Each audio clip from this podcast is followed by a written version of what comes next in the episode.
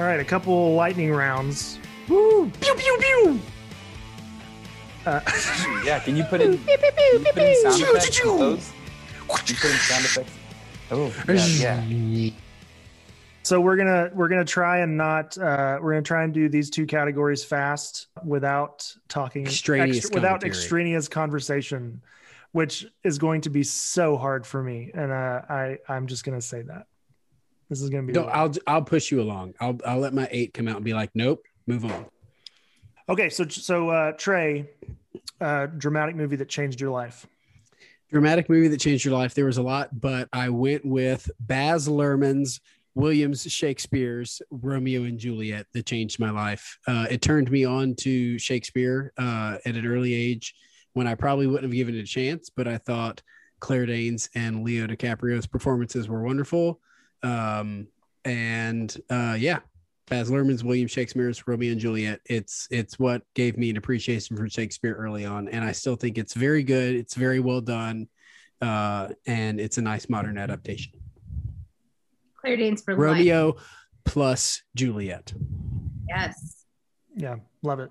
Michael, what's your what's the dramatic movie that changed your life? Magnolia, Paul Thomas Anderson's movie about interconnected people in Los Angeles and they're living their different lives and the ways in which those lives lives are connected. Uh, this is this is probably my favorite movie. It it often fights with another one that will appear later on this list. Uh, but some days this is my favorite movie there there is a moment in the movie where everybody just stops down in the movie and they just sing wise up by aimee mann and i love it uh, it, it it's one of those things that's either either you love that part or you hate that part i love that part paul thomas anderson has, has said that it is tonally based on the beatles a day in the life uh, that basically he kind of wanted to make a movie that matched the feeling of that song tonally so not narratively but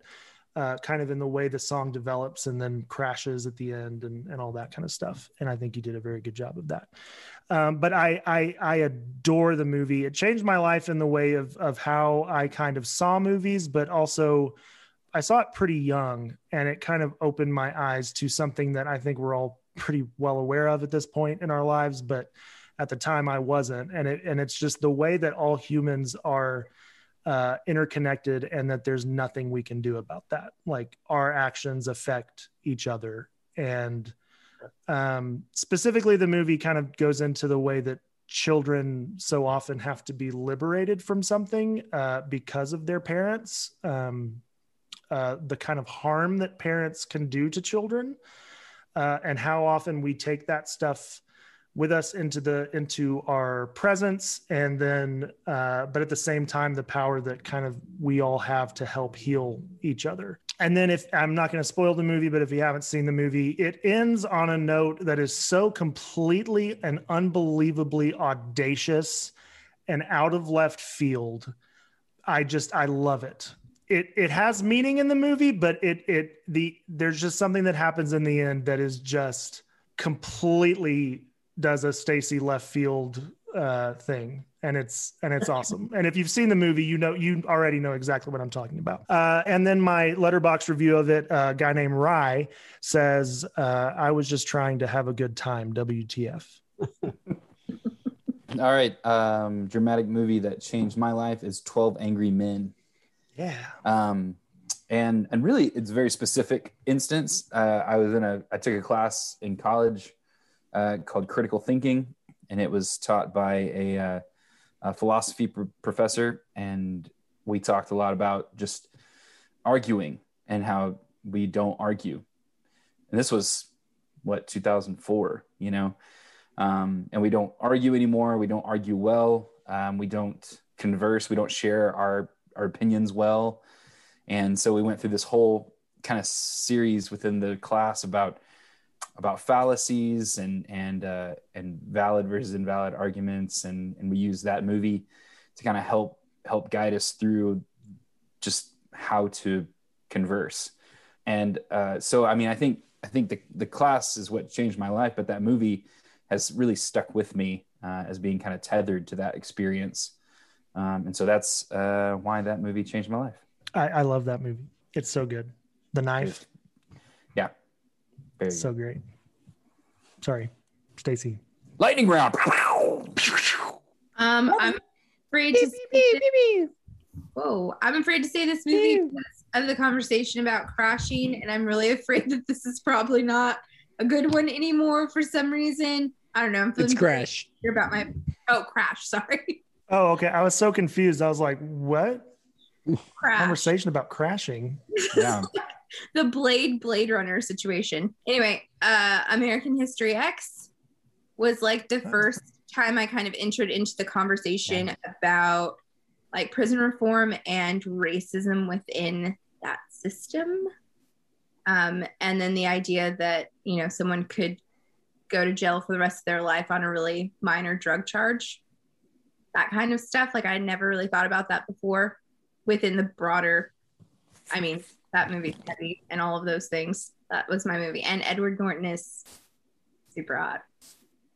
That's it. I still think that's a great movie. Yeah. It is. I've not seen it in a long time. That's not one that you kind of rewatch a lot. Right. No. That's rough.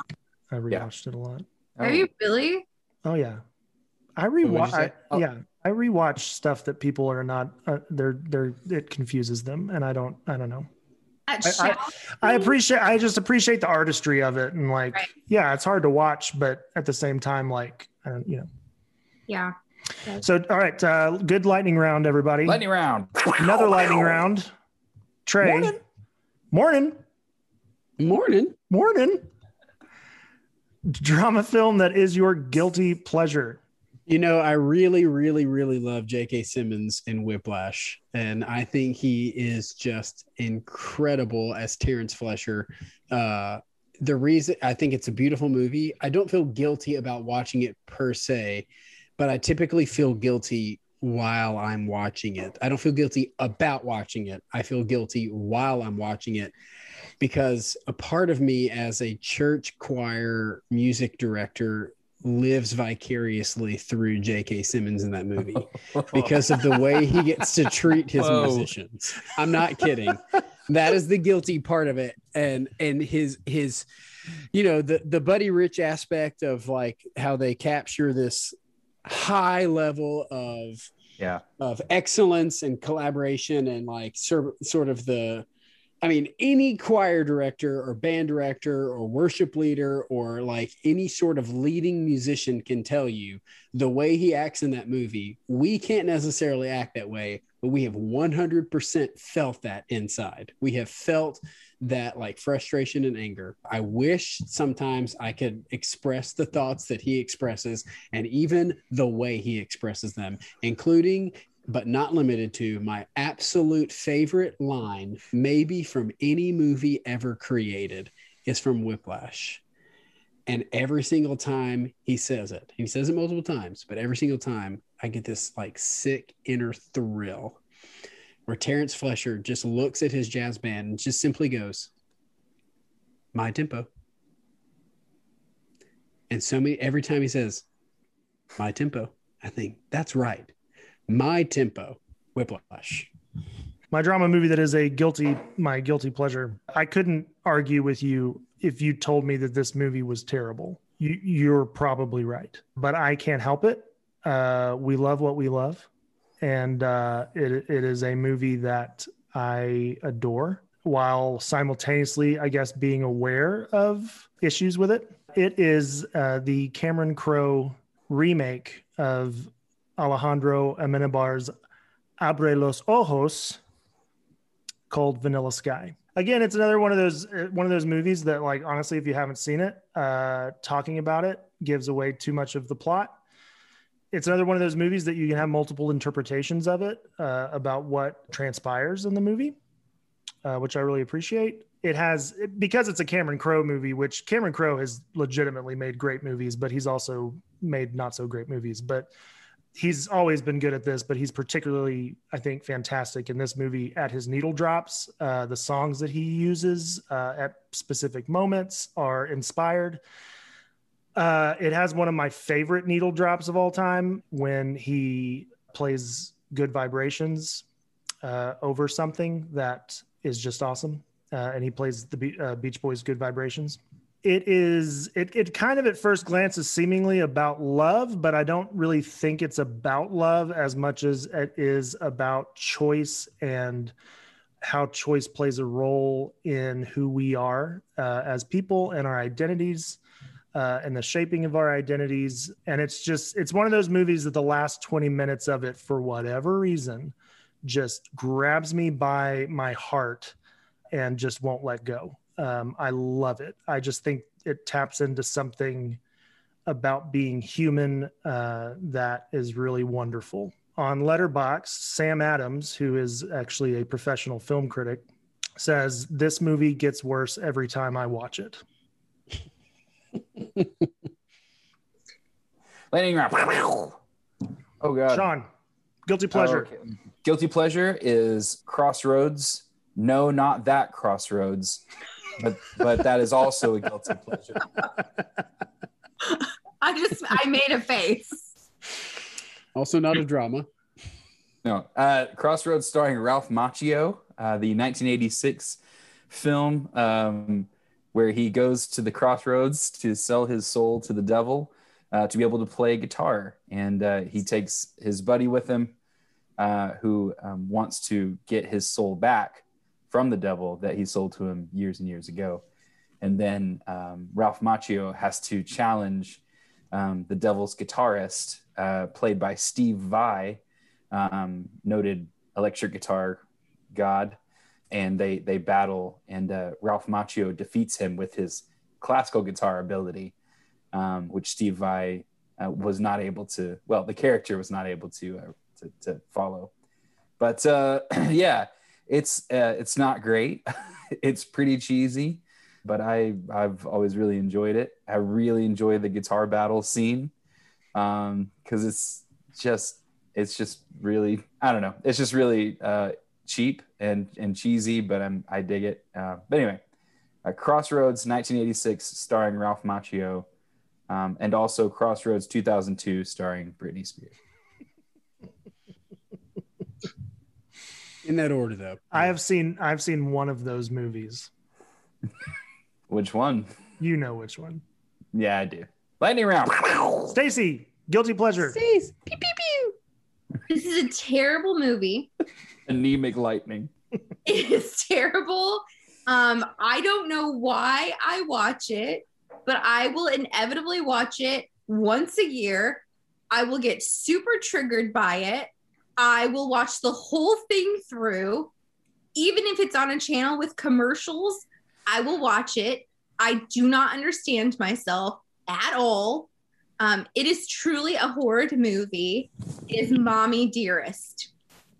Faye Dunaway is a freaking psycho in the movie.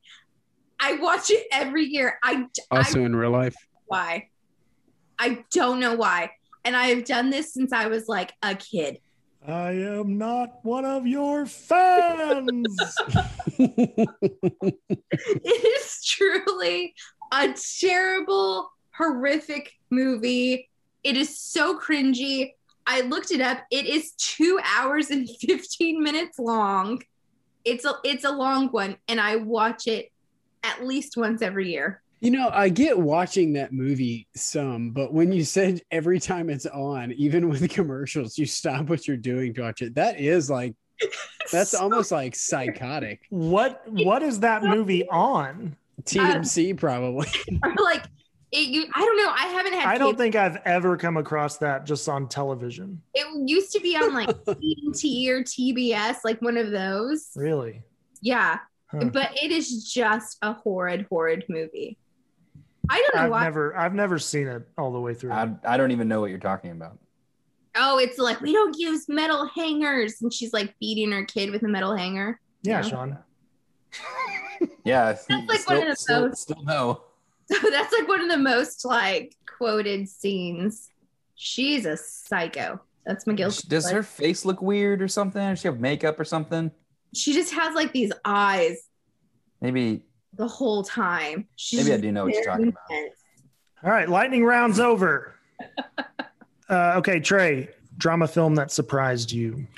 Uh, in 2006, I don't even think I had ever heard uh, of Guillermo del Toro. Um, I knew of Hellboy, I knew of of Blade Two and things like that, but I really never had. I don't. I, if I had heard his name, I didn't really um, associate him with those films. Uh, and he, he's probably pretty okay with that. He's probably okay to have collected his money and just kind of run from that. Uh, but in 2006, one of my good friends in college uh, asked me to watch this movie with him. And I said, I don't really care for foreign language films that I have to watch the subtitles the whole time. But he and a couple other friends convinced me. And, and I could not have been more surprised uh, with how much I enjoyed Pan's Labyrinth. Um, I, I really did not give it a chance at all. I thought I was just going to hang out. I thought I was going to be on my phone the whole time.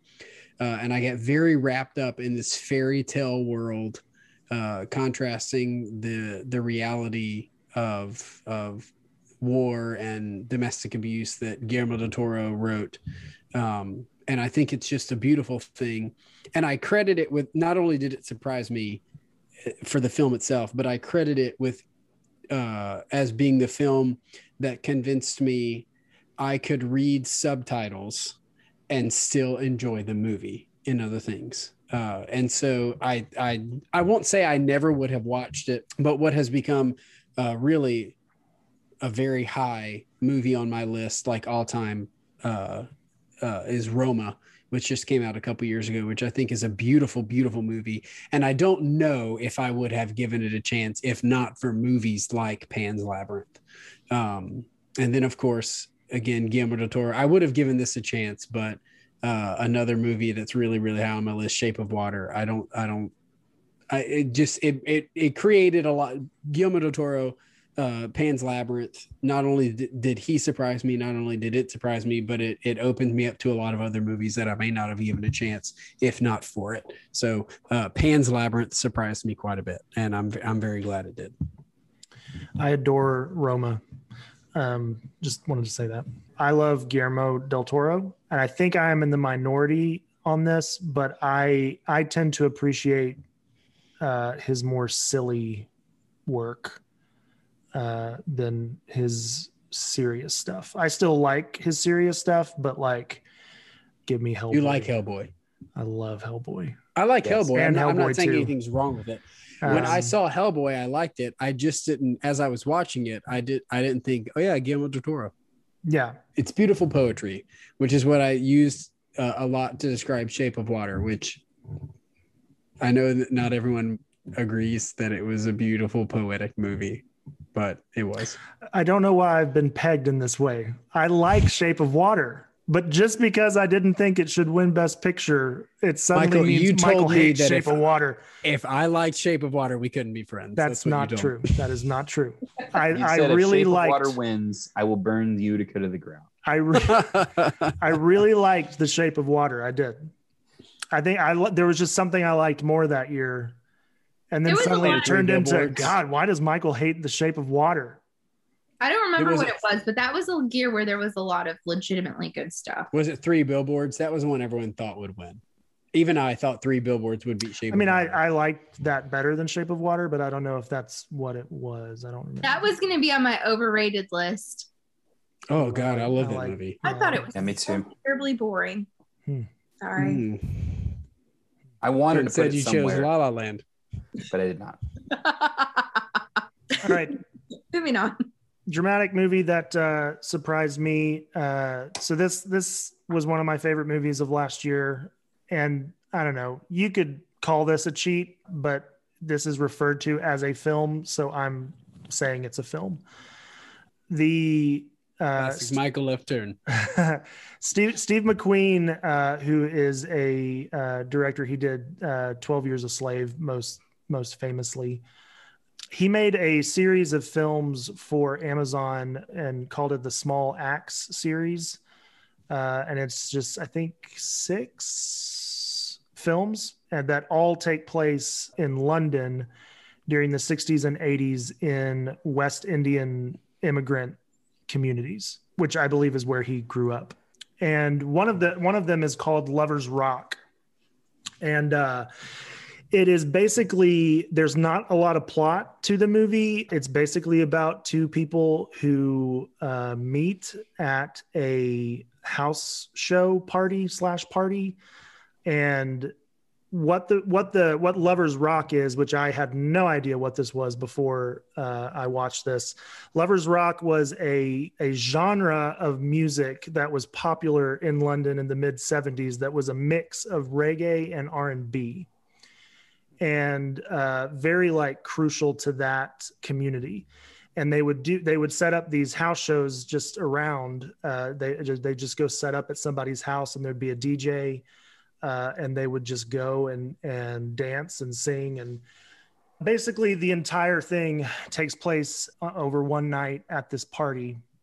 And there's there's just there's one scene where there's sometimes in movies where a director will really commit to a a scene and, and really let it play out and there's there's one scene in the movie where literally the camera just starts fixating just on the crowd in this little house as they're listening to this music. And there's, and for, I should have looked it up. I don't know how long it is, but it seems like at least 10 minutes. Uh, it's just nothing but the music and them dancing and singing to it. And at first, it's one of those things where you're just kind of like, okay, get on with this. Until until it starts to you start to really just kind of feel it. And it and it i think is one of the most powerful scenes of last year from any movie. I you i can't describe it other than just like he captures something truly transcendental and so very culturally specific that is just beautiful to to observe and and feel like you're invited into. It is a powerful powerful thing. The be- the the best way i can describe it is you're watching church um, happen in front of you in real time. It's it's beautiful, and I I, I uh, recommend the entire series. Uh, they're all really really good, uh, but Small Axe on on Amazon uh, is really good. The Letterboxd review I have from one of my favorite uh, film critics, Matt Singer, uh, keep in mind that he he reviewed this and and watched this movie uh, during the like the very middle of the pandemic last year, and his review says, "Imagine going to a party." That's good. You said it was the Lovers Rock. This is the specific one. Lovers Rock is the name of it. Yeah, Lovers Rock. One of the best things, period, that I was able to watch from last year was just was Small Axe in general, but Lovers Rock is really good. And then I would also recommend Mangrove out of them too, which is also fantastic. All right, Sean, drama film that surprised you. All right. this is gonna be weird because it's a it it actually kind of it just surprised me. I'm not sure I even like it. Um it just surprised me.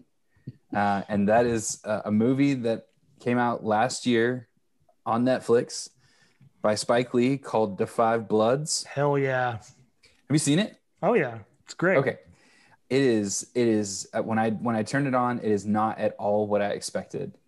I was locked in the entire movie, but I was also uh, fascinated by like the incorporation of of uh, like black historical figures within the storytelling of the movie itself. Which I, I guess I'm not familiar with Spike Lee. I, I I don't know if he does that kind of thing in all of his movies or not. I don't know.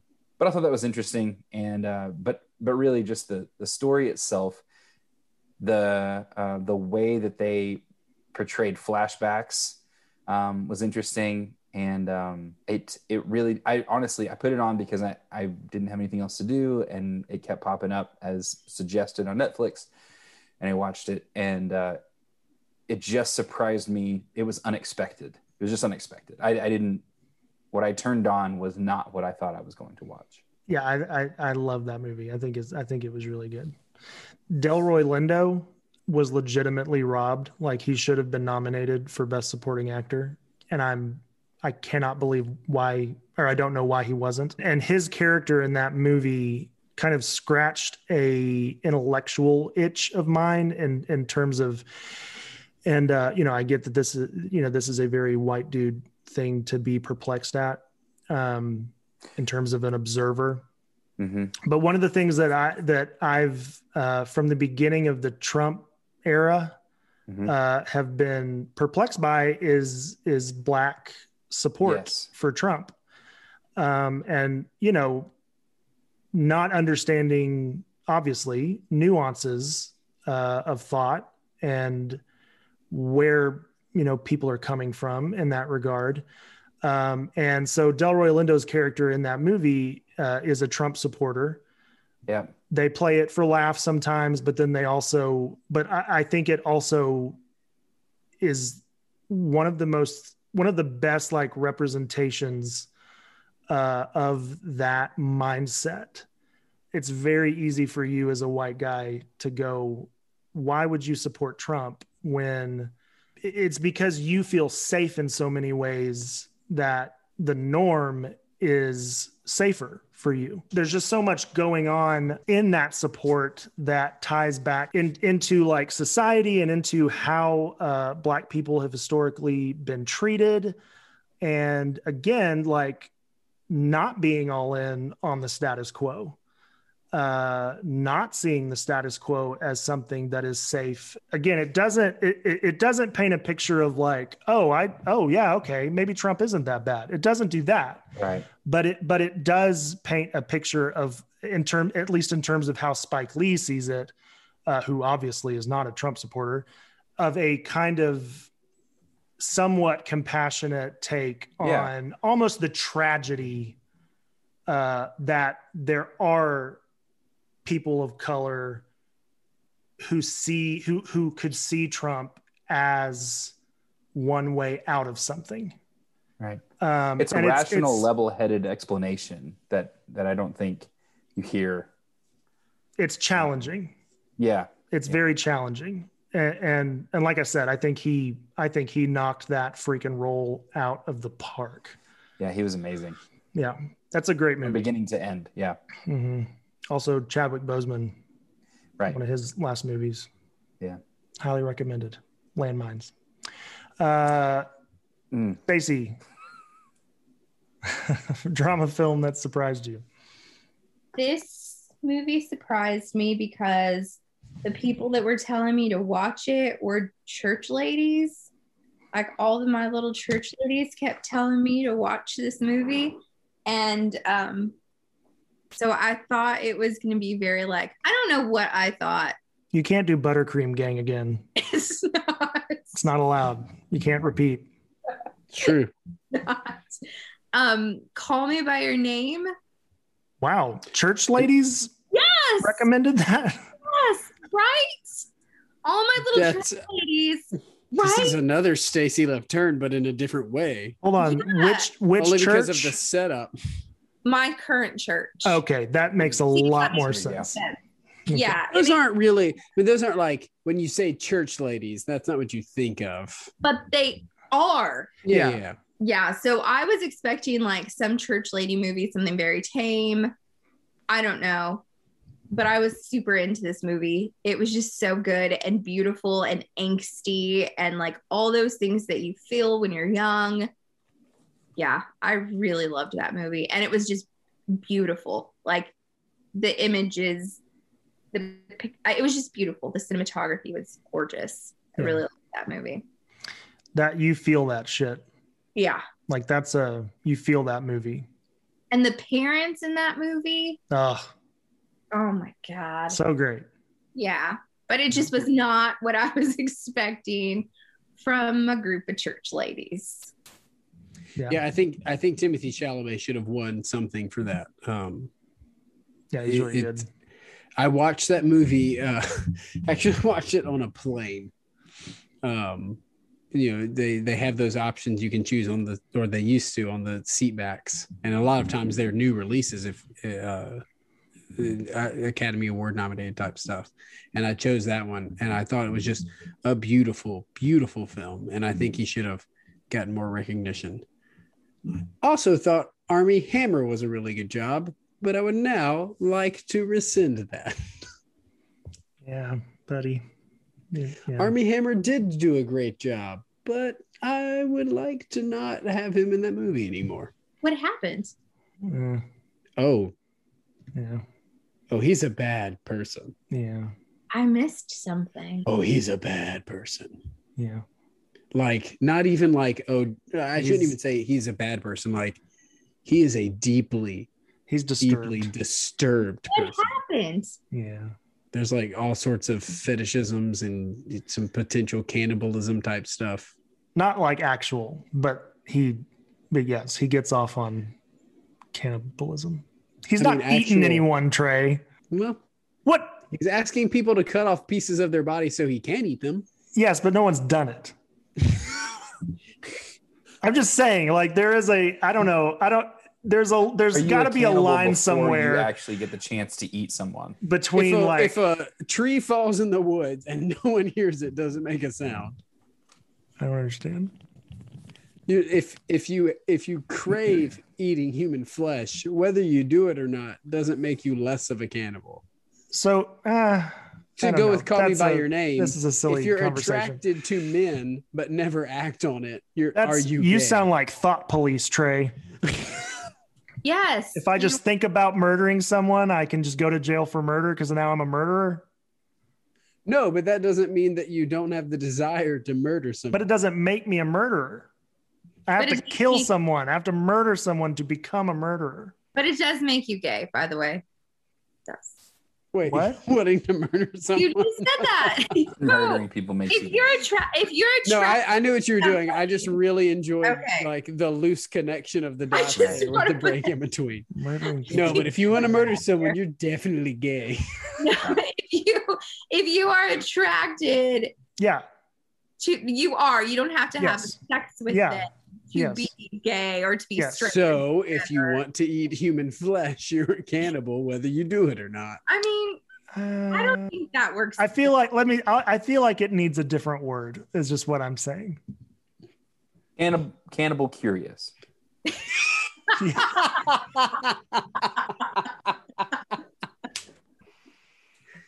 You heard it here first, folks. Cannibal Curious.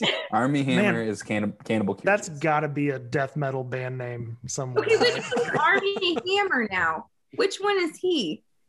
Uh, He's the older in guy. The social media. Oh. the Vink- Winklevoss twins. Oh. What was that called? Yeah, it, it th- there's the cannibal thing, but also like he just he apparently treated a lot of women like absolute dog ass, uh, Yeah. and a lot of just effed up stuff. He again, and, and like I, I read a whole thing about like his dad, and like his dad was really disturbed, and so like there's just a lot of there's just a lot of disturbances in that uh, family. It seems, and Wasn't a lot of it inherited a lot communicated? of it. communicated through like Instagram messages I don't know. something, or some, sort of social. some social media. I think it was Instagram messages though, Not- which is not a funny. smart. It's a This is funny. That's a super funny. reliable and anonymous source. Not smart. Who Yeah. does that though and doesn't think they're gonna get caught or Don't know. And Well, I mean, people like him. I mean, there's the whole like psychological complex of I'm so big and famous, nothing can happen to me. I'm untouchable. yeah, yeah, yeah. Right. That I mean, that's I was classic in- sociopathy. I was in the Lone Ranger. what? I can do. I was in the Lone Ranger. I can do anything I want. I'm the Lone Ranger. He I'm kept yelling, Ranger. "I'm the Lone Ranger," and we didn't I know mean, what that I- meant. With I do this movie with Johnny Depp. I do these movies with Johnny Depp, and no one talks to him about his problems. So How did I miss all I- this? I'm uh, I don't know. It was a pretty big, pretty big deal. Like news. Weird. news. I'm I'm disappointed uh, in Armie Hammer uh, because of that, and I and and I feel for uh, those women who had to deal with him. Uh, on a on a second plane, I I'm also disappointed because uh, Luca Guadagnino or however you say his name, I'm probably just butchered it. uh, who who made Call Me by Your Name, he's he's said since like releasing that movie that he wanted to do a sequel set like ten years after, uh, Mm-hmm. where they meet up again. And now I I feel like that is not going to be happening. Yeah. So, You could do it with someone else. yeah, it's true. Do it with this twin. Yeah, get the other Vin- Winklevoss. Good idea. Where's he at? Is he into? Is he cannibal curious? we are cannibal curious. And the Oh, lead singer's name would be Armie Hammer. yeah, I like to play. I like to play. I like to play. well, and regardless of Armie Hammer's whole thing, Call Me by Your Name is a beautiful, beautiful movie. yes, he can't. He can't tear it down. He with his canni- cannot. with his cannibalism. He can't. We won't taint let it. him. Good God. Way to bring it back, Trey. Well done. Wow. That was impressive. Stacy, I really want you to see this movie. There's this part with a peach that is so beautiful. Trey, Oh, movie. drama drama film that you should have seen by now. This one will be very short. Uh, there is, um, there's no reason I shouldn't have seen this movie. I've seen so many movies, and I'm a little bit ashamed to say I've never seen it. And it's one thing that it's just, it really hasn't. It's just not something on the forefront of my mind because it's a significantly older movie, and it's one of those things. If you've not seen it in a specific circumstance, or you don't sit down specifically to see it, it's not one you just think, "Hey, I should sit down and watch this." And recently, actually, on the hard line they were talking about it, and I was like, "Oh my god, I can't believe I've never seen that." It's arguably one of the greatest movies ever uh, uh, ever made, and uh, probably inarguably the greatest sequel ever made. Uh, the movie I should have seen by now. I've never seen The Godfather Part Two. Yeah, I, that- I- that, I- I'm shocked at that. I've I've never seen I've seen The Godfather, but I've never seen The Godfather Part Two, uh, and there's really just no reason. Um, and it, it was uh, Bob on the Hardline was talking recently about how he showed his son The Godfather, and they were talking about whether they would see The Godfather Part Two. I was like, oh my god! And it's one of those things that like every three or four years it comes up in some way, and I'm like, I've got to watch that. Uh, and for one reason or another, I just never get around to it. But I need to. It is now at the very top of my to watch list, uh, and I'm going to. There's no reason I shouldn't have. As much as I watch movies, as much as I loved The Godfather, um, I need to see it. But The Godfather Part Two, I should have seen it by now. There's really just no excuse. It's the third one while you're at it. From what I've heard, I could not watch the third one and be okay. the third one isn't terrible. It's just it has the it has the the the uh, really unfortunate uh, place of having to follow two of the greatest movies ever made. Yeah. Does that make sense? Like it's it's and so compared to that, it, it in no way even begins to reach the heights of, of those. But there's I don't know, there's some good stuff in there that I that I appreciate, especially well concerning a certain character. But it also has one of the worst performances uh, by any human being in any movie ever made, and it's Sofia Coppola, who makes fantastic films. She herself is a fantastic filmmaker, not a great actress not a great actress and and yeah like a lot of people that's that's a very common commonly held opinion is that the godfather part two is better than part one. Is it really?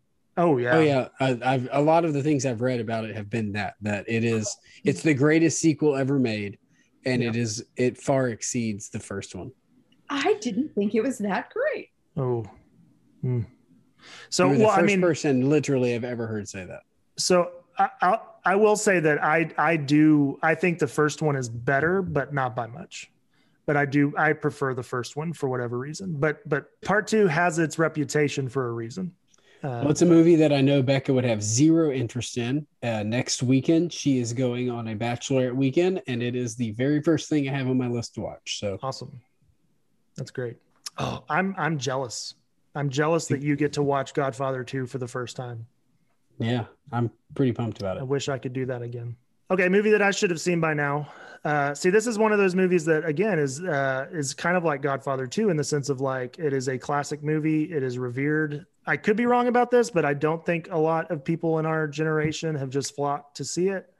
Uh, but me being the uh, movie dork that I am, this is kind of for just whatever reason I've just yet to watch it. I uh, I want to watch it, and I'm talking about Casablanca. I know oh every gosh. I know everything that happens in the movie. Uh, Yeah. I I mean I it's the movie is so popular that it's basically been written into our DNA as a culture.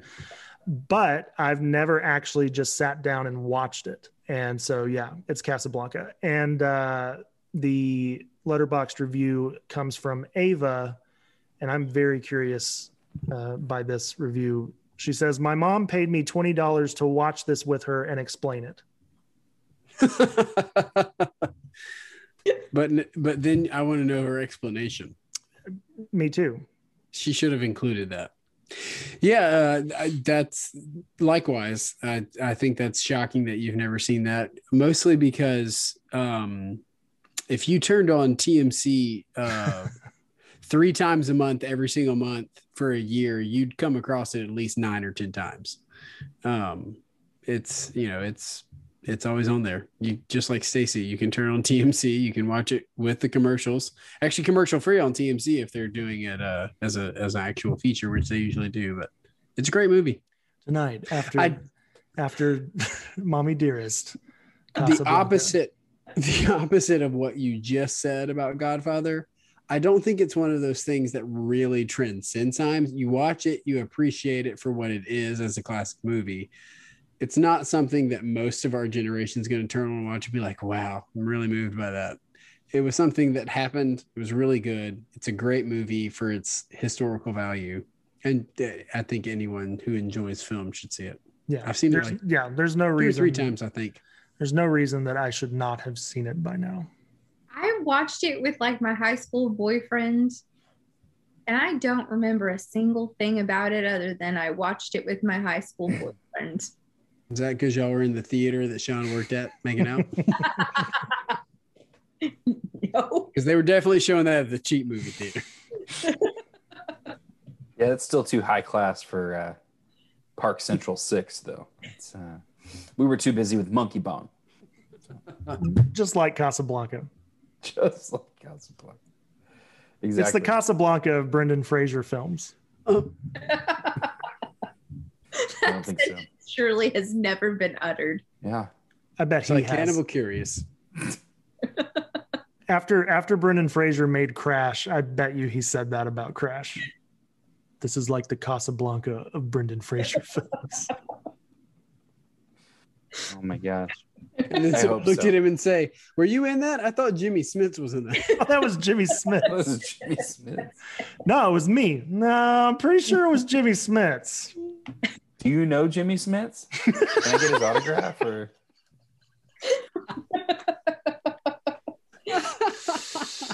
All right, Sean. You should have I- seen by now. Yeah, I don't. I don't think I've seen this. I don't think I've seen it, but I definitely should have. And that movie is Schindler's List. Hmm. I don't think I've ever seen Schindler, Schindler's List You have not seen Schindler's- Schindler's List. or Schindler's List. That's one of those movies that if you've seen it, you know Yeah. you've seen it.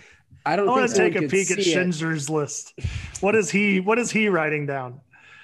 Sorry. Yeah. Um, George Bumberville. Hey guys, I'm Schindler, and this is my list. it's Popcorn. groceries. Yeah, it's, gro- it's groceries. Groceries. Yeah, okay, that's Yeah. groceries. Uh, no, I've never seen it. I mean, I know like the basic plot, but I don't. I, don't, I know very little about kind of the, the the story itself. So anyway, but yeah, The the question we had it on VHS when I was growing up. I know that Ah, the double VHS. uh, the double VHS. Yeah, That's when you knew you were in for an important movie when it was like when it Pearl was a, Harbor, when it was a double Gods VHS. and Generals. Braveheart. Yeah. Braveheart. Yeah, Mm.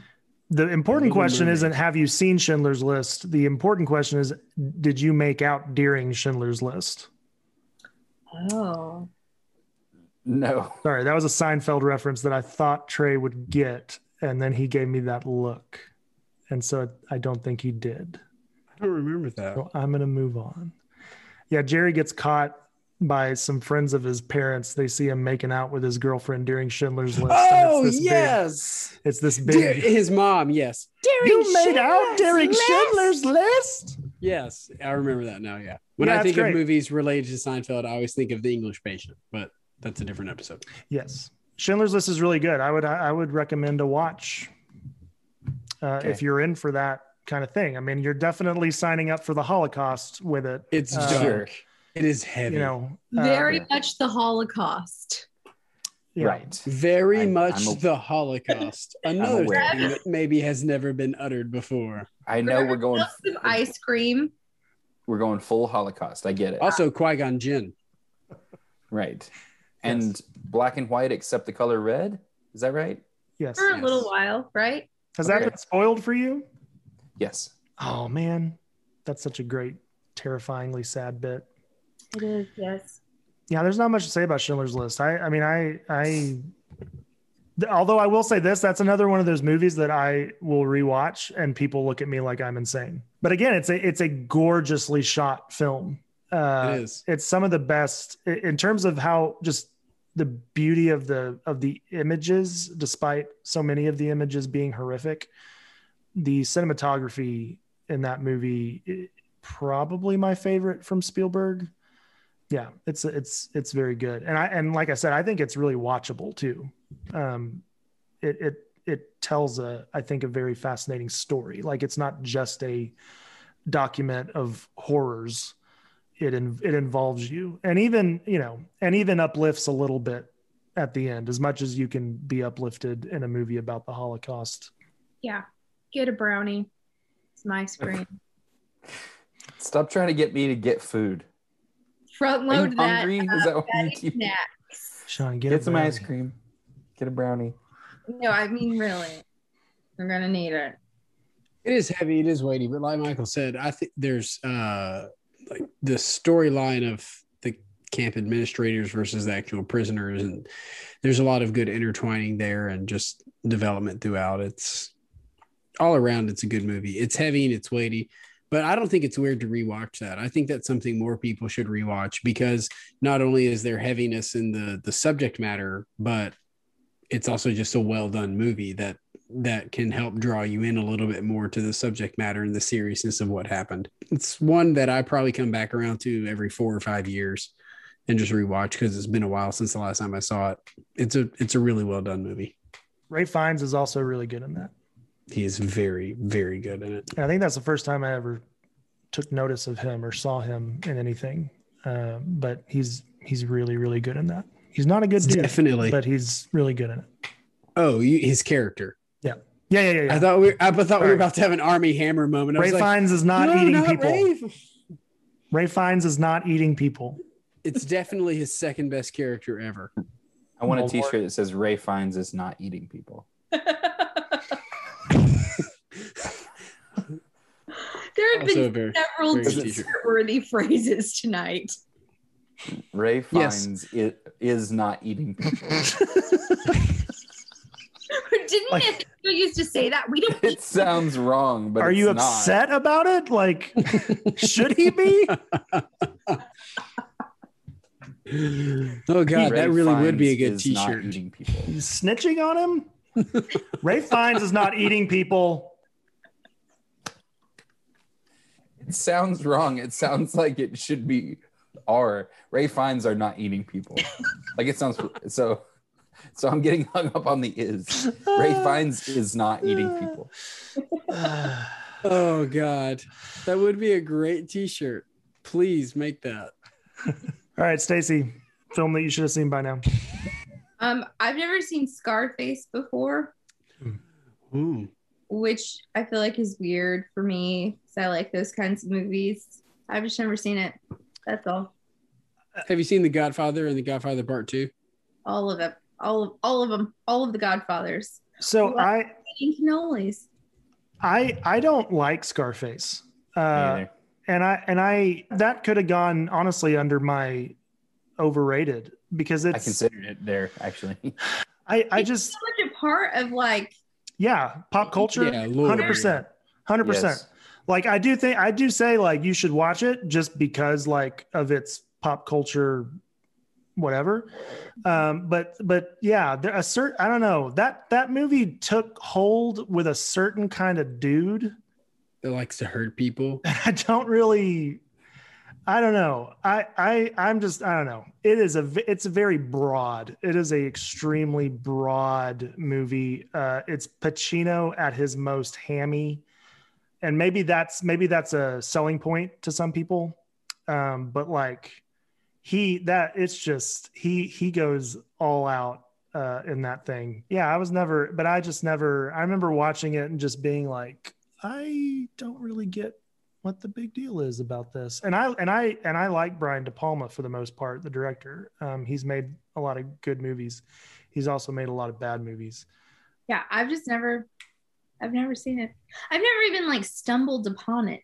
It's definitely not something you would stumble upon. They're not showing that on television.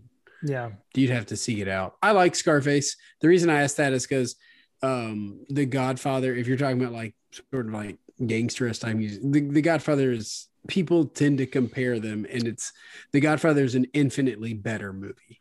Um, the, God, the Godfather is like a nice wine, and Scarface is like shotgunning a beer. Yeah, that's actually a really good way of putting it. Yeah, if you've seen The Godfather and I, see Scarface if you want, I think it's good. I like it. I don't have any problem with it. I just I I wouldn't necessarily say it's something you have to see. Maybe for the pop culture value, like they said, sure, go ahead. But you know, we all have limited time on this earth. I think I'll watch Buttercream Gang one more time, and then That is that was not going to be on my list of recommendations to watch above a Scarface.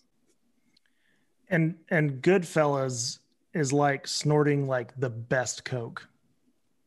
I don't know if I've seen that. I've not seen that one. Oh, Goodfellas is All you have to do is see the Ray Liotta meme, and it it literally looks like he has just snorted the best kind of coke. Trey, movie that you love. This was hard. There's a lot of movies I wanted to put here, uh, and but after a long time of thinking about it, uh, I narrowed it down to two. And I think the only reason I picked this one over the other one was because of the the leading actor in it. I I, I want to just mention the other one. The one that I didn't pick was A Beautiful Mind, um, but it was it was second on my list, and that's why earlier when you said I think it was the 2001 Best Picture, Beautiful Mind won Best Picture in 2001, and so I was like, oh God, please don't start off by saying the movie I love is a movie you hate. a, a Beautiful Mind uh, is is a movie that I loved. It won Best Picture in 2001. Russell Crowe won. Um, actually, I don't think he won Best Actor, but he was nominated. But um, it's one I've always in, really enjoyed, and it was really hard for me to pick between that one and and this one. But ultimately, uh, the movie that I love comes down to for me. Uh, everyone has has reasons they love movies, like a distinct thing that always sticks out to them. And for me, it's acting. Um, it's it's if a movie has really bad cinematography, really bad direction, even not so great a plot, not so great writing, it can be redeemed in some ways by exceptional acting for me. And uh, there's one actor who uh, he, I, in my opinion, his, his, portrayals, he can't go wrong.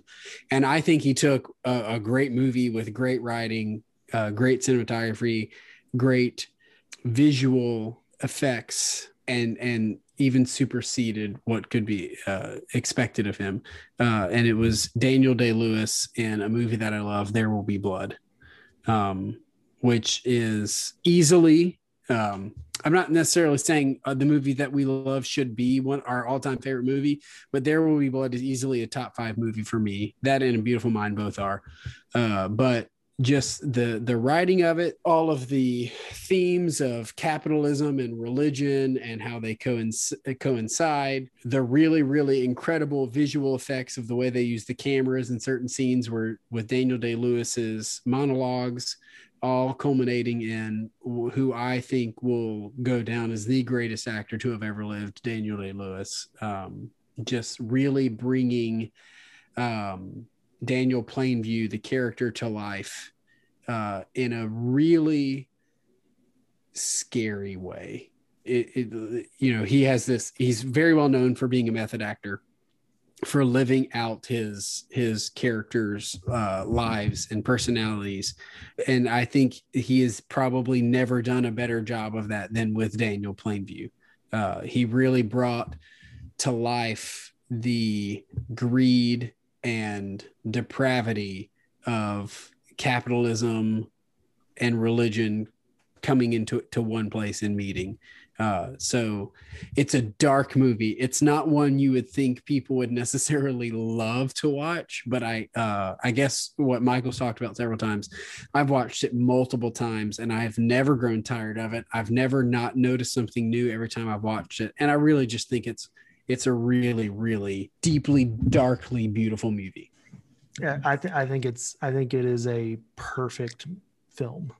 Yeah, just from beginning to end, there's not anything that isn't exactly as it should be. and Um, I like No Country for Old Men. I don't want to take anything away from No Country from Old Men, but I was obsessed with it from the moment. And I don't know if there's been a year that I've been less upset that a picture didn't win Best Picture.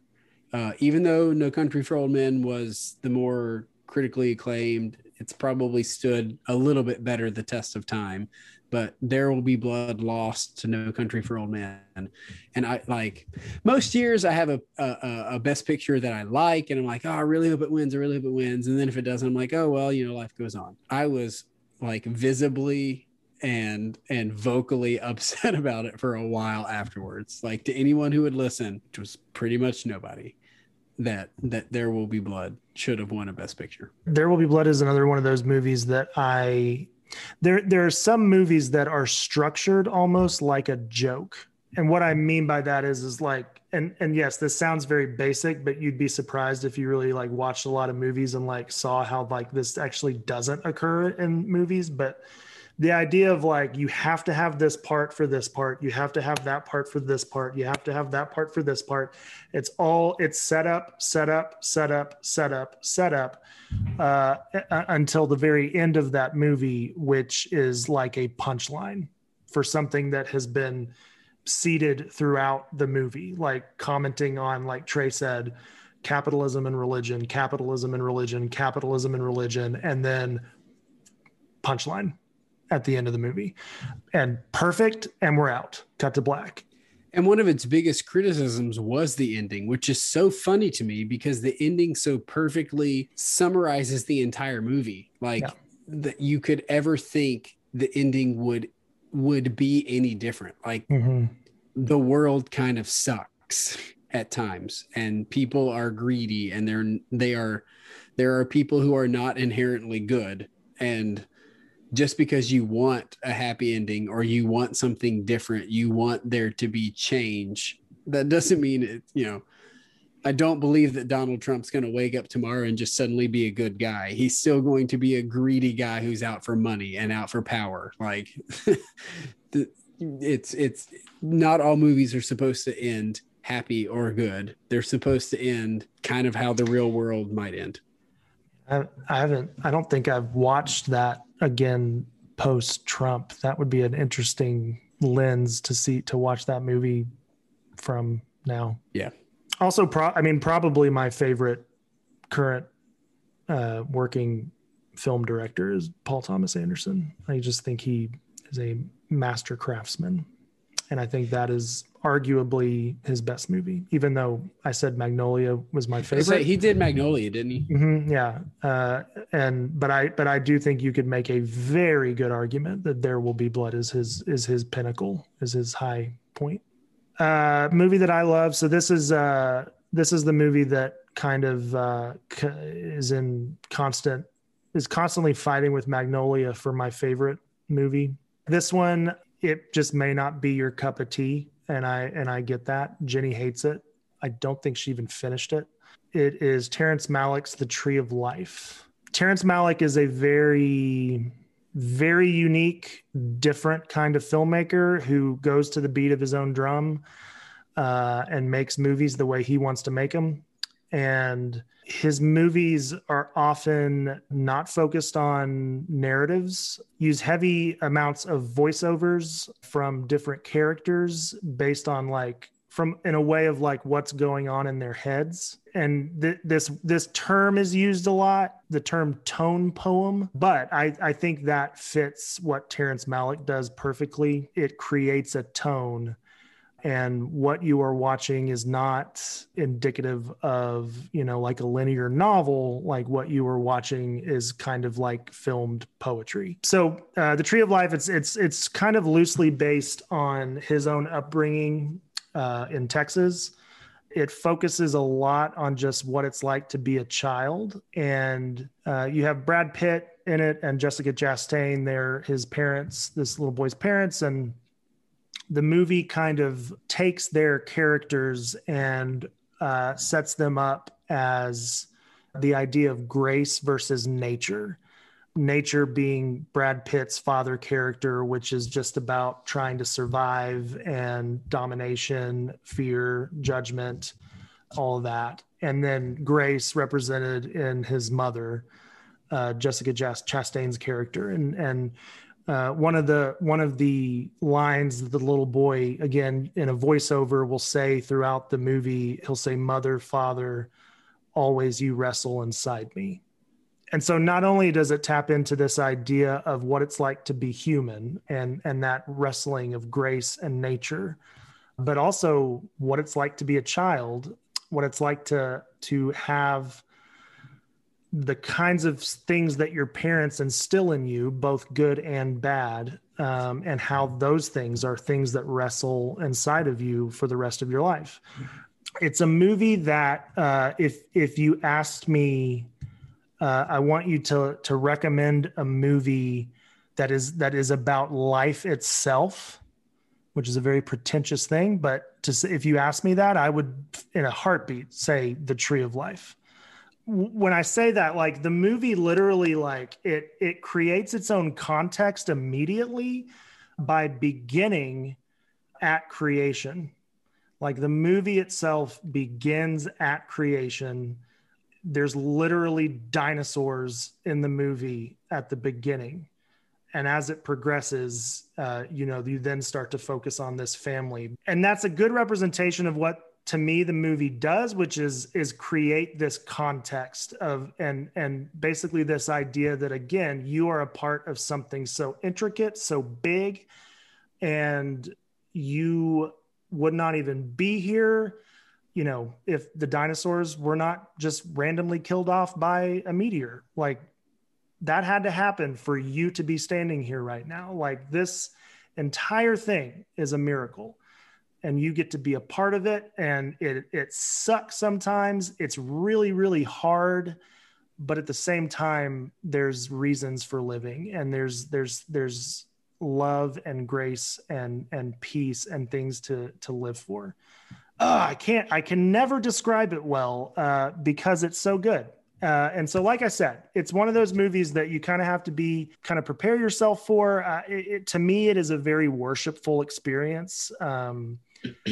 I it wrecks me uh, at the end. I become a sobbing mess, and I come back to believing in love again. And uh, it's it's a movie that I need in my life. And I'll end with this from Karsten Runquist on Letterboxd. Holy, and I mean this in the most genuine way possible. Shit. I've uh, I guess I'm a little shit. I don't think I've ever heard of it. It doesn't, and I guess I'm a little surprised by it because it's pretty widely acclaimed. In the little bit I just searched while you were talking about it, I have no recollection of it. It was nominated for Best Picture, I believe. It did not. Yeah, win. it was. I just saw that. When did it come out? 2011. It's one of those that is very. It's very popular with like hip Christian pastors, mm. which also, I mean, like, I mean, Fine. Brad Pitt, Sean Penn, Jessica uh, Chastain, like, mm-hmm. it's not like it was a indie film made with actors from, you know, the latest actors from NYU or anything. You know, it's it yeah. has a claim to it. It has weight to it. I I I'm not surprised I haven't seen it or anything. I'm surprised that it has it is not something. This is probably the first film we've mentioned tonight that I don't feel like I know anything at all about it. I I can't honestly say. The Buttercream Gang. even that one, I was like, I'm pretty sure I've heard of it. Uh, I may have even seen it, but this one, it's not even like ringing bells. Uh, There's uh, no way that Trey has not seen Buttercream Gang. I I- that one, as soon as she said it, I was like, oh my God, I'm having like this visceral flashback right now. Buttercream, buttercream, buttercream. I don't know. I, I really want to go watch it now. Like I Um, said, I don't I don't know how you would even market it. Terrence Malick is very popular among film nerds. He's he's one of those guys that is very reclusive, will come out of the woodwork and make a movie. He's he's known he's known for shooting tons and tons and tons of footage, sometimes with big name actors because they want to work with him. And he's also known for like just after editing a movie, just completely leaving actors out of his movies. Like their character just isn't in the movie. Uh, because he was like, nah, it doesn't fit. And like I said, his his his movies are they're they're not everybody's cup of tea. And I get that. But anytime he makes a movie, it's kind of an event for film uber geeks. And then they fight over whether or not it was good or not. Yeah, I think it's an incredibly power piece, uh, powerful piece of filmmaking uh, and possibly the most powerful piece of filmmaking I've ever gotten to experience. Sean, drama movie that you love. Yeah, um, the one I, actually had several that I was really that I've kind of switched back and forth a lot, but uh, ultimately I, I landed on the Shawshank Redemption. I just really enjoy it, and um, and I think it's I mean the story of redemption, the story of, of liberation and friendship, and and uh, um, I don't know that I have much more of I, guess a deeper kind of appreciation for it um, beyond those I mean pretty pretty big themes, but yeah I've I've, I've it's one that I didn't see for a really long time. I mean, I- it must have been maybe just a handful of years ago that I watched it for the first time, but it's become one that I really love and uh, and appreciate. That might be like the most universally beloved film. Yeah, it's Like I feel bad. like no one hates Shawshank. Like everyone loves Shawshank. It's a great Um, movie. it is just yeah, it it it is a movie. Like it is just what movies were made for. Yeah. Hey, and- and also- Tim Robbins. What's he doing? Being married to Susan Sarandon and uh Oh, really? He directs some. He was in Castle Rock, that show on Hulu. Hulu. Hulu. I mean, if someone said Tim Robbins, I would say Shawshank Redemption, and they would say now something else, and I would go Bull Durham. Shaw Shawshank Redemption. seen the Hudsucker Proxy. Hudsucker Proxy. Hell yeah. I don't know what that is. Coen Brothers film. That sounds like One of something more- you just made up. One of the Sounds one like of their George Bumbleberger. underrated Uh, films. it's George Bumberville. Bumberville. Bumberville. Oh, you're really latching on to this character. I wrote it down. Uh, Shawshank is also like I think one of the most rewatchable films ever made. Yeah, I think that's another reason I love it. Man, that thing is rewatchable. Like Yeah, it's just so good. and you really, I mean, Morgan Freeman, you just can't go wrong. Yeah. Yeah. Why do they call you Red? I don't know. Maybe because I'm Irish. Now, I like I want to go watch it now. That's how good it It, is. Like you uh, mention it, and you just want to go watch it. it lives in, and I probably watch it every two or three years, maybe. But it, it just lives in my Netflix library. Like I put it in there when Netflix was still young, and it has just always Mhm. been there. And every so often, I'd go back and flip through it. I'm like, oh, let me watch it. My my list. That's what I should say, not my library. My my Netflix, my Netflix, my list. It lives in there, and I just go back every so often. I'm like, oh yeah, it's been a couple years. I'll watch that again. Did it win Best Picture? No, Oh, really? I don't think. It, Well, it was, probably not. It's too widely appealing. well, it was like so. It was famous for like uh, being a box office bomb. Like nobody went and saw it. Oh, really? Yeah, and and it it's one of those movies that they that uh, is generally at the uh, in the conversation when you talk about movies that got a second life on video, and that's that's when people started watching it, and that's it, and so it kind of became a if you can call that big of a movie like a cult sensation, but it yeah it was a box office bomb, but it went to video, and for some reason and people started renting it and telling other people, and it became like a sensation after its theatrical release. Interesting. Now that I know it was a box office bomb, I would have expected to have won Best Picture. It's like anything with with like widespread commercial appeal can't win the Academy Award for Best Picture. They need it to be something like artsy and off the charts. Sometimes. A lot here lately. Green Book. lot. Green Book. Well, Green Book wasn't like it still wasn't like a box office smash. Yeah. It should not have. It made a ton of money. Really? Yeah. Was it after it won though? No. Oh well, there you go. Uh, so I was wrong. It was it it uh, so uh, it did receive uh, seven Academy Award nominations, uh, but it didn't win any. So it was um it lost seven times, is what you're saying. Do you want to know the movie that I love right now? Uh, Stacy, what movie do you love right now? I You- what? Do you mean right now, or is this your actual like it's your love list? Um, I love it right now in this moment. But it's But not is on it- your actual list. Is this your Yeah, it's on my list. choice? Okay, all right. I think I just paper cutting my eyeball. I would like to preface this by saying I am not happy about the bi erasure in this movie. But other than that, I think this is an amazing, amazing movie. Um, Bohemian Rhapsody, the movie that I love right now.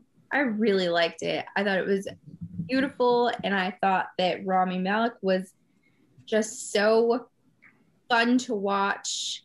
And there were a lot of feelings, and that whole creative process and music I loved so freaking much. Loved it. Rami Malek's fantastic in it. He really is. I don't love that movie. You really don't? No, I Like- like it.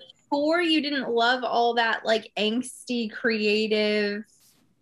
It's not good enough. Maybe it is. There's got to be something more out there.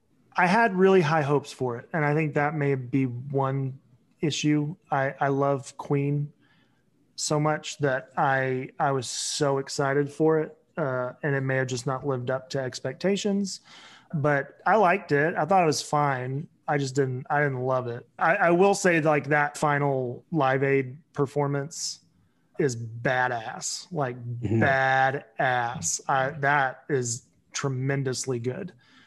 It was. I, I loved every bit of it, except for the whole. I didn't love that they made it very clear that he couldn't possibly have been bi. I didn't love that part. Right, and that's part of what bugged me. It was just like, well, that's. I mean, that was that's pretty pretty crucial to to Freddie Mercury as a person. Yeah, and he. it was Um, clear that he. What was her name? A, I don't remember. I don't know. But it's very clear that he absolutely loved her Yeah, and wanted her in his life. Like they remained friends for the rest of his life. But I, I deeply believe that he was in love with her and attracted to her, and also to me. Like I think he, the man was bi. I guess I didn't get that from it. What was there anything specific in the movie that made you feel they were erasing that side of it? Yeah. So whenever the the woman that he's with finds out that he was with a man or some, there's something where she says like you don't love me because you're gay like she just flat out says it My problem with the movie is related to what y'all are saying, but in a different way. A lot of people think that this was a biopic about Freddie Mercury, and it wasn't. Um, it was supposed to. I mean, like obviously he is the front man, and he's he's the main character in Queen. He's what people associate, but that was sort of the creative differences in it from the beginning. I think um, I agree with what you are saying, but I think the problem is they should have made it more about Freddie than they did. If they had, they would have been able to have time to incorporate some of the more nuance of all of that.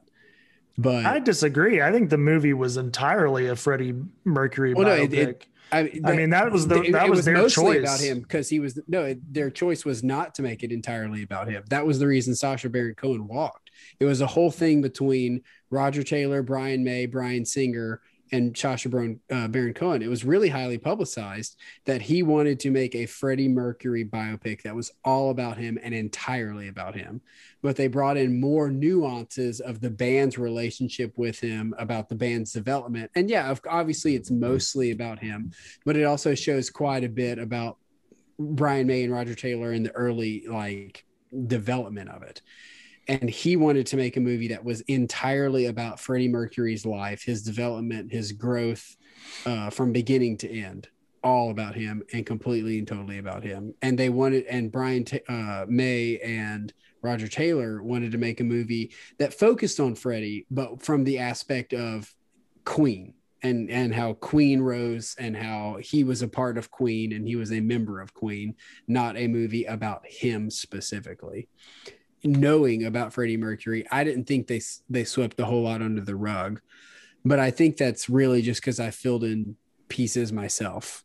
I filled it in with the own narrative of what I knew about Freddie Mercury, which is probably a problem because if you're watching the movie and you don't know anything about Freddie Mercury, it's very easy to for those things to get lost. Yeah. I mean, I think they they blatantly were like, "You're gay. You like men. That's it." Like there was a line that was drawn. I, I don't I don't really like Rami Malek. Uh, you don't like him, or you don't like his performance. I don't like his performances.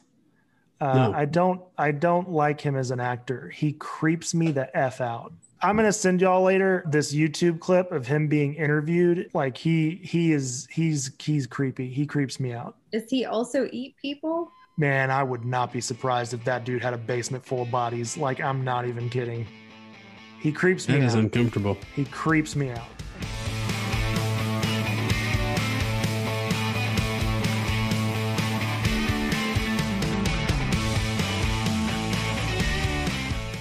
All right, well, that's us for this evening.